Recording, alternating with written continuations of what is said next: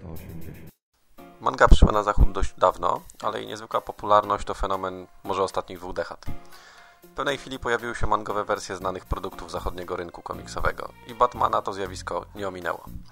Kia Asamiya najlepiej znany jest z takich prac jak Martian Successor na Desico i Silent Mebius, ale także z projektów do filmów z Godzillą z lat 80. Opisuje siebie jako wielkiego fana Gwiezdnych Wojen i Batmana właśnie. Efektem tej drugiej pasji jest epicka historia Child of Dreams. Zbiorcze wydanie amerykańskie ma grubo ponad 300 stron i mimo objętości czyta się je błyskawicznie. Zadziwia niesamowity rozmach historii, która widziana oczyma japońskiej dziennikarki rozpoczyna się w starym złym Gotham, aby następnie przenieść się na drugi koniec świata do Tokio. Oprócz Batmana i Yuko zobaczymy tu bogatą galerię postaci. Pojawią się takie ikony mitologii gacka jak Two-Face, Joker, Catwoman, i inni, ale także nowi adwersarze na czele z mózgiem całej tej misternej intrygi, genialnym, acz jakżeby inaczej prawie kompletnie szalonym naukowcem, któremu wydaje się, że więcej wie o Batmanie niż sam Batman.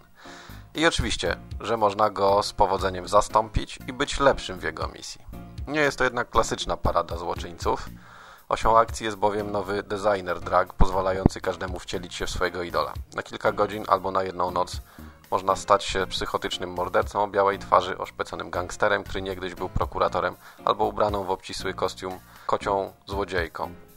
Można nawet zostać samym zamaskowanym mścicielem.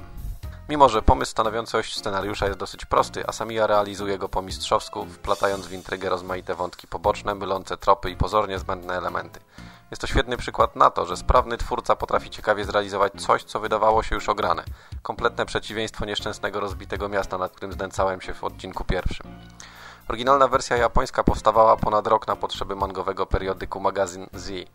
Autorowi udało się jednak uniknąć częstego w takich wypadkach braku płynności akcji. Jeśli chodzi o stronę graficzną, trudno jest wypowiedzieć się obiektywnie. Mangę zwykle albo się lubi, albo nienawidzi. Tak to jest przynajmniej pośród moich znajomych. Faktem jest, że postacie w Child of Dreams wyróżniają się wielkimi nosami. Ale do tego szczegółu akurat można przyzwyczaić się już po kilku stronach. Mroczny rycerz w tej wersji jest naprawdę mroczny kapturze i pelerynie jest coś niepokojącego i demonicznego. Zadziwia też rozmach graficzny opowieści, dbałość o detale, doskonale oddany mroczny klimat Gotham i przytłaczający ogrom Tokio. A Samiya świetnie czuje się w scenach nocnych, co nie jest wcale ani łatwe, ani popularne. Autor sam twierdzi, że jednym z pierwszych jego kontaktów z Batmanem był pierwszy film Bartona. I tę inspirację widać w stylistyce i w nastroju grafiki. Warto sięgnąć po dziecię snów, nawet jeżeli na co dzień nie przepadamy za mangą. Jest to jedna z tych historii, które potrafią zmienić poglądy na takie sprawy. Nie ma ani śladu wielkich wielkich oczu i uproszczonych skrótów anatomicznych. 20 dolców za ten album to jest uczciwa cena. Nie tylko przeczytacie z zapartym tchem, ale będziecie regularnie wracać do Tokio i tajemniczego laboratorium, gdzie pośród bad gadżetów dokonał żywota szalony sen pewnego naukowca. Pozdrawiam. Godai.